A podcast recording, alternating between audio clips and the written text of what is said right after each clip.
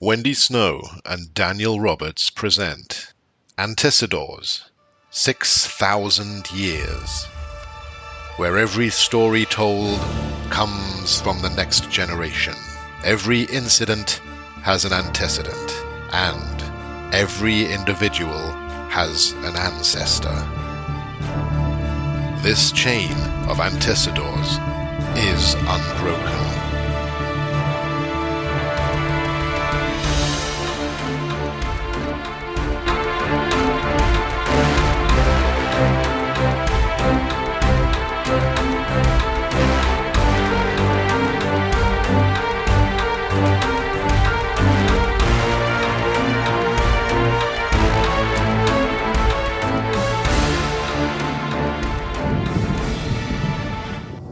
Season 1, Episode 5 The Wandering Night 3888 BCE.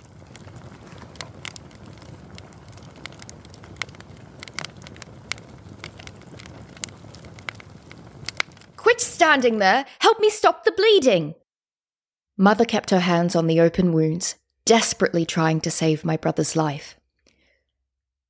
Anaya! my mother shouted. Fetch me more water and rags and some twine. I couldn't move or speak, nor could I look away. There was so much blood. Oh, Art's going to die! She screamed. I snapped out of my daze, but I gagged for a second at the sight of the blood. Hurry, Anaya! I stumbled to the entrance, holding my mouth with my left hand, while pulling the curtain back with my right. The winter draft chilled my arms and legs before seeping under my furs. It was dark and rainy. My bare feet splashed through the cold mud, sinking further with every step. Help us!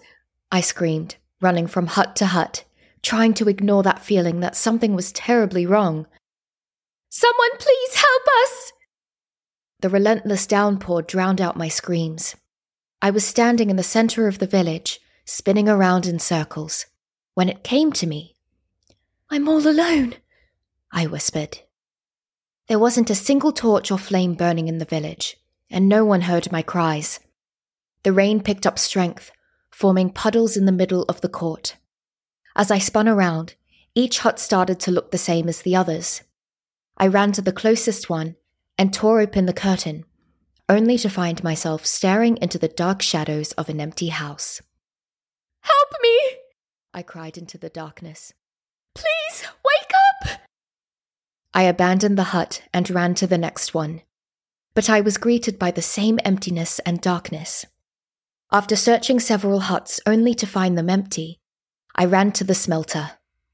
The clay pit was cracked in half.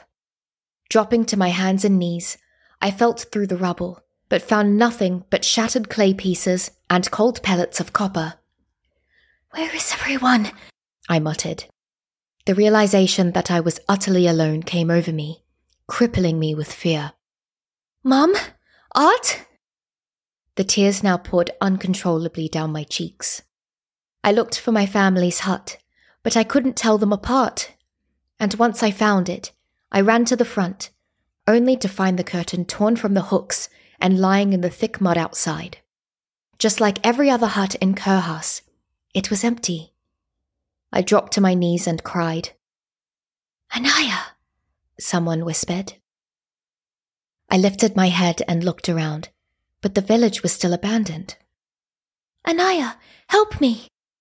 This time I recognized the voice. It was my younger brother Art. But where was he? The more I looked around, the less familiar my village became. Every hut looked the same Anaya! he called, as clear as day.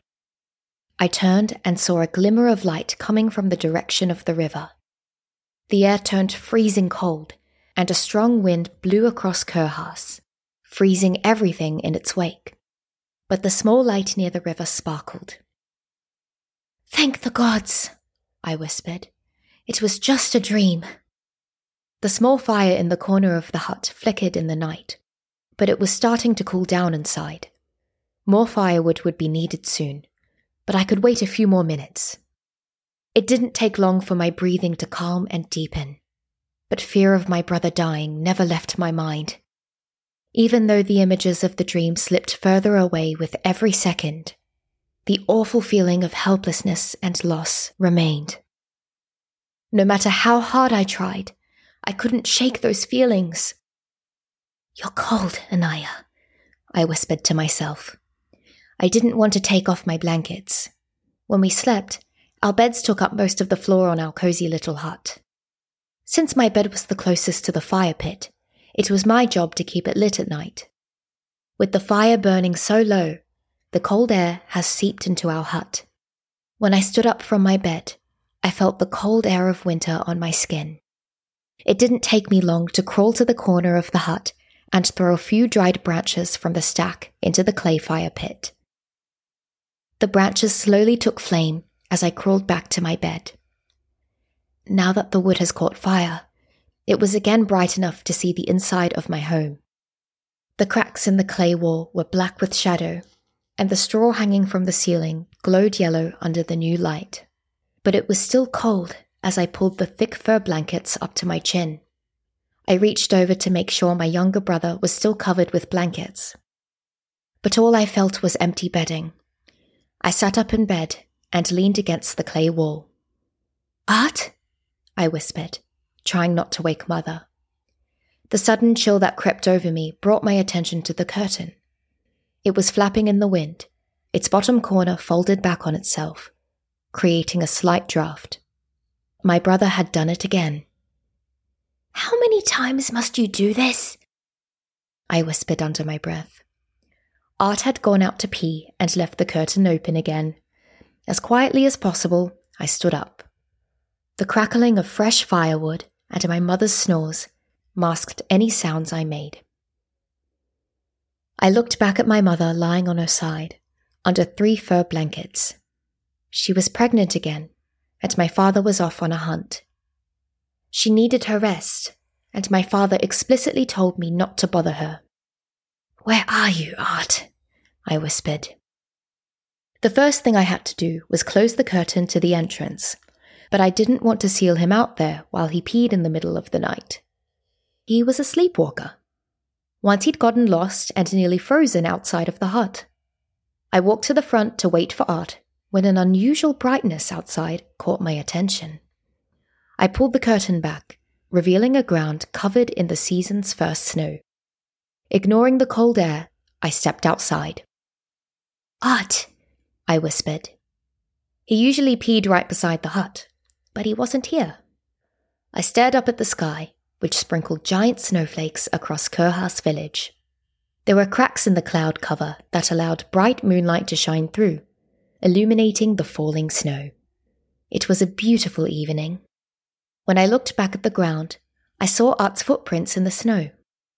They led straight from our hut and past several others. Where did you go? I whispered as I stepped in bare feet in the snow. It was cold, but nothing I couldn't handle. I wasn't going to be out here long. As I stared at Art's footprints, I reflected on the last time he had wandered off at night. He had no memory of it. He had woken up thinking the whole thing was a dream. That is when I realized how crucial this moment was. The snow was burying in the footprints. They were disappearing right before my eyes, and very soon I wouldn't be able to see them at all. Time was running out. Art? I called, not bothering to whisper. I started slow, following the faint footsteps to the edge of the village. When the tracks led out into the bushes towards the River Kur, I picked up speed. Soon, I was running through the standing snow. Art! I called out. I ran following the footsteps as best as I could. When I made it to the edge of Kurhass village, I turned back to my hut, where my pregnant mother lay sleeping. My fur cloak, I whispered, wondering if I should go back and get it. I looked back at the footsteps in the snow. They were rapidly filling with fresh snowflakes, and at any moment, they'd disappear entirely. There was no time. If I didn't keep going now, I'd never find his trail again. Father in heaven, I prayed, please guide me to my brother. The sky stayed dark and cloudy, but I wasn't discouraged.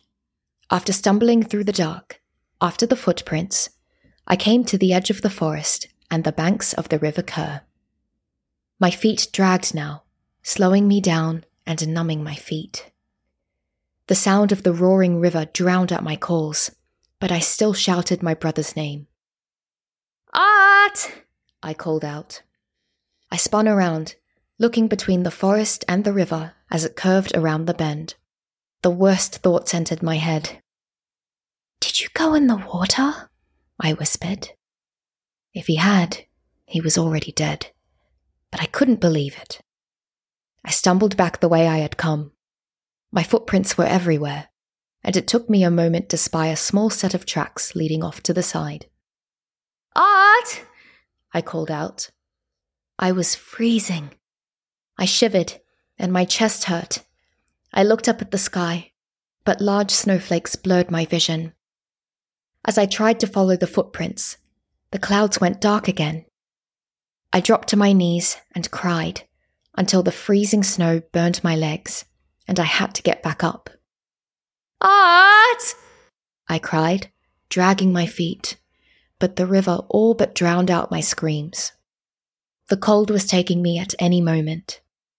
I could die, and that left me only one option. I had to run back to Kurhass and get help. If you do that, Art will die.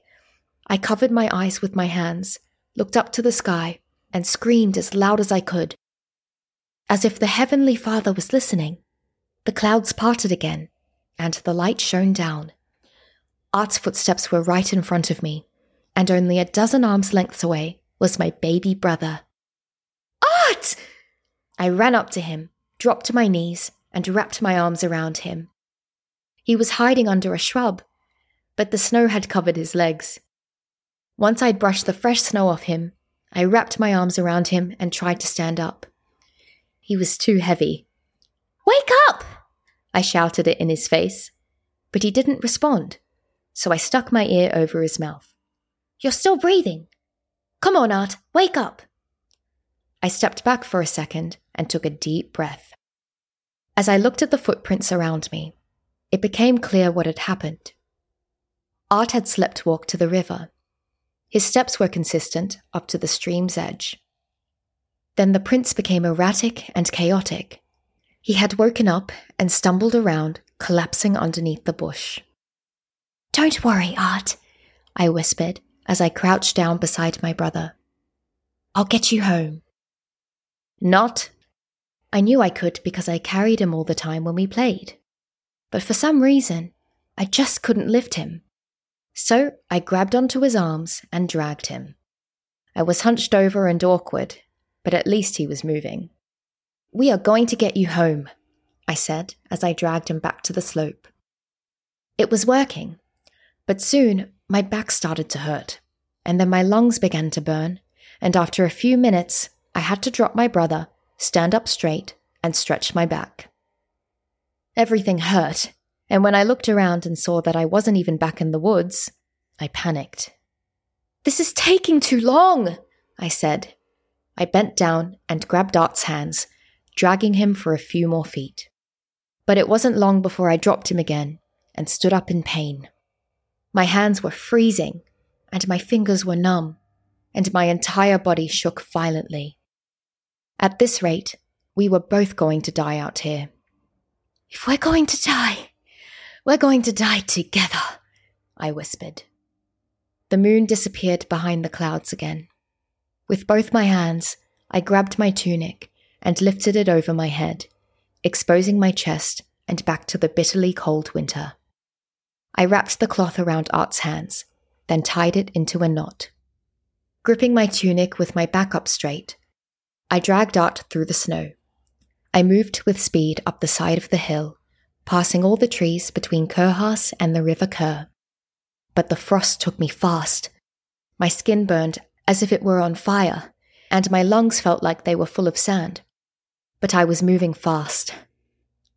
We are almost home, Art, I said, but my voice cracked. Hold on, brother, just a little longer. When I made it to the top of the hill, I stopped to take a breath, but the cold was too much. I shook so violently that I could barely stand. The thin cloth covering my chest did nothing to protect me. In the last effort, I bent down, grabbed the knot tied around Art's hands, and dragged him down the hill. Ignoring all the pain in my chest, head, arms, and back, I dragged Art right to the edge of Kurhass village. That was it. I was all out. I dropped to my knees.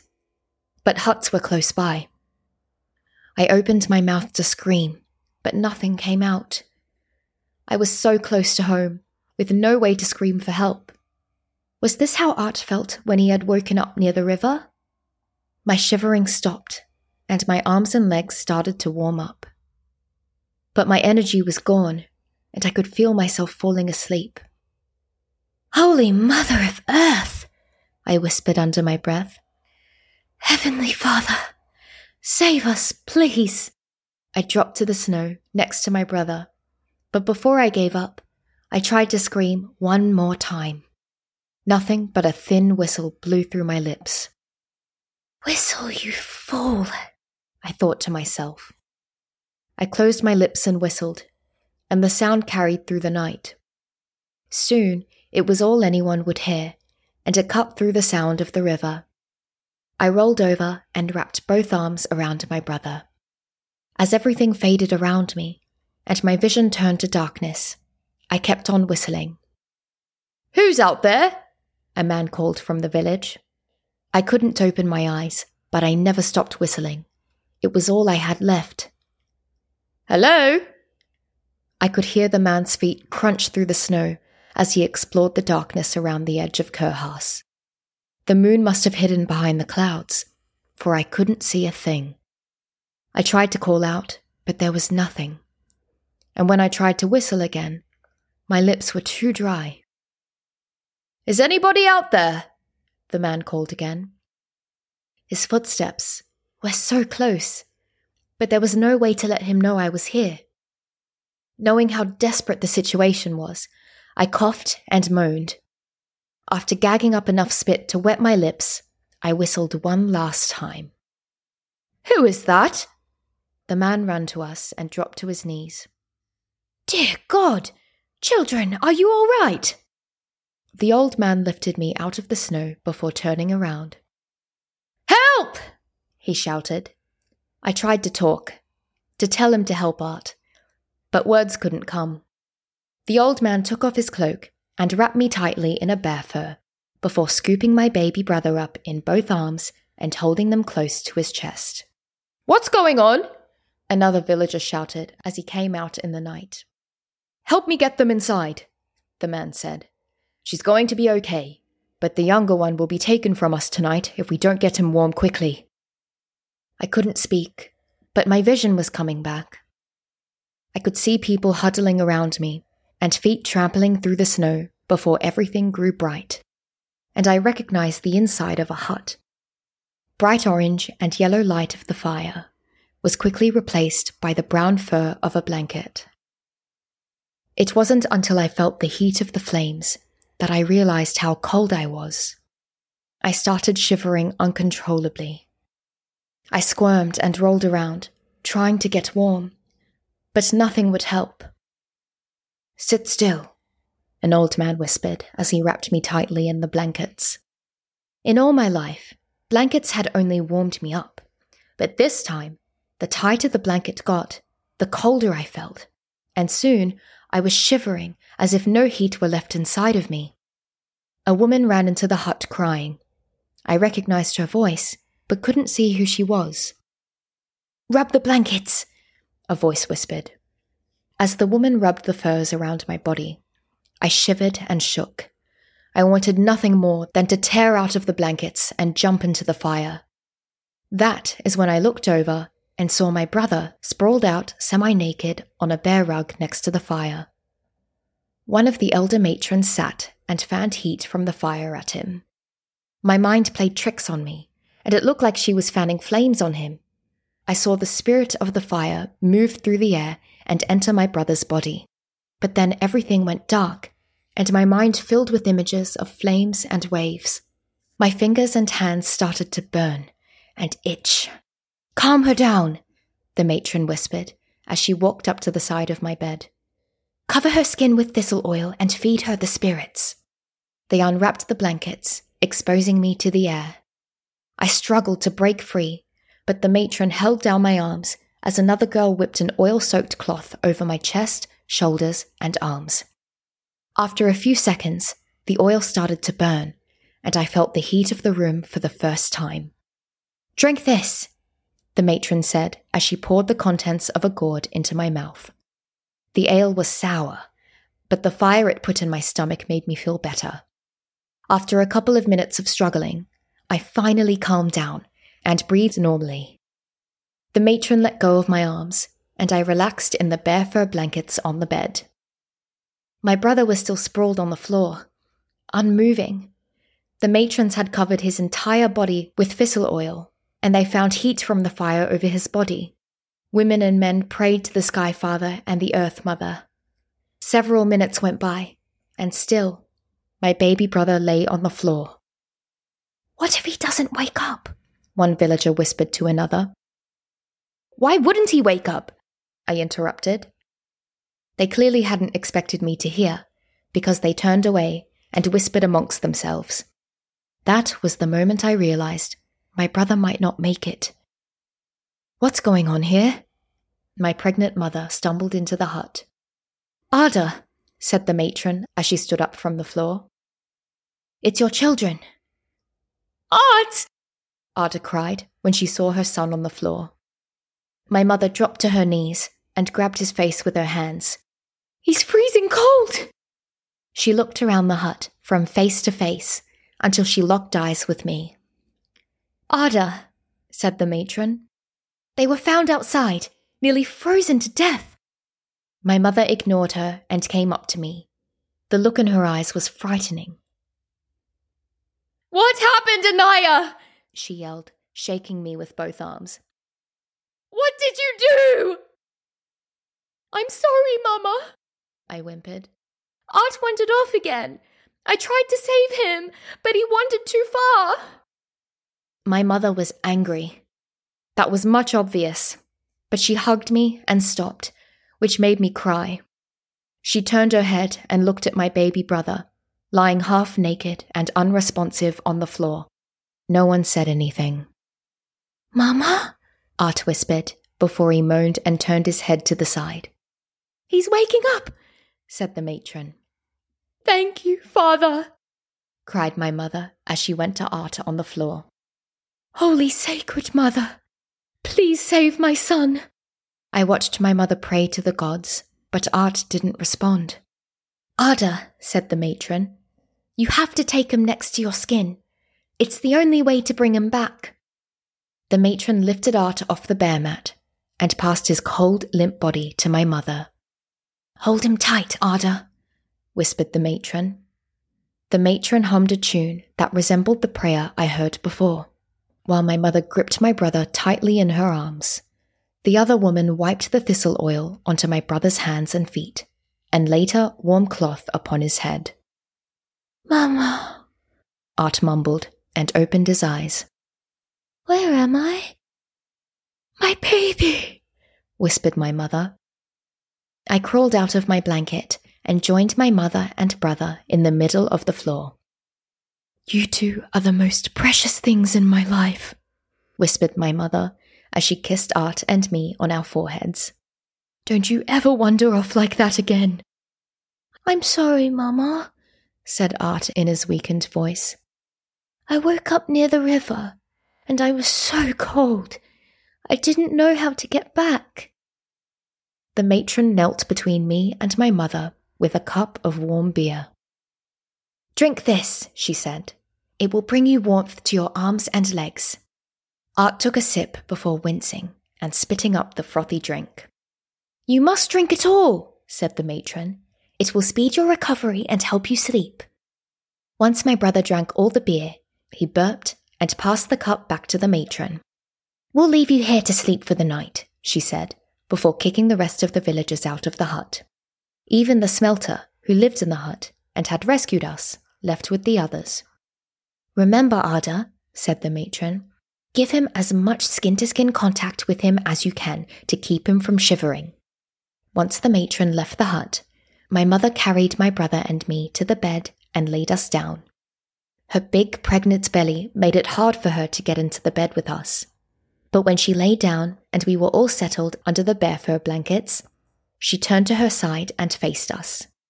Anaya, she whispered, why didn't you wake me? Because you were pregnant, I answered. Because father says you need your rest. You saved Art's life tonight, my precious child. My mother winced in pain before rolling onto her back, and then back onto her side to face us both. You're in pain, mother, I said. Father told me before he left to make sure you weren't bothered. I assure you, that is not what your father meant. Art could have died. You could have died. I didn't mean to run off. I thought he was outside our hut like last time. This has happened before? That I was probably in trouble, but there was no point in denying it any longer. He has wandered in his sleep twice before tonight, I admitted. Why on earth didn't you say something to us? My mother asked. I've heard the chief and elders talk around the campfire. They tell stories about wandering spirits that haunt the plains and can inhabit our bodies and poison our minds. I didn't want you to think Art was an evil spirit. That is nonsense, my mother said abruptly. Those stories are meant to warn you about the dangers outside of our village, not make you look for made up dangers within. I'm sorry, Mamma, it's not your fault, she whispered. I always get this way when your father leaves on a hunting trip or trades with the other villagers. I should have paid more attention to my children, instead of worrying about what I'd do without my husband. I promise I will always come to you, I said to my mother, no matter what. Good, she answered, and I promise I'll be here more for you too. She rolled onto her back and groaned in discomfort. Mother, I said, don't worry about us. I'll lie next to Art tonight. You get your rest. I promise I'll wake you if anything happens. Okay, my love, my mom answered before rolling over to her opposite side. But if you two get up and wander away again, remember, I'm carrying another child in my belly. Don't assume I won't trade you in.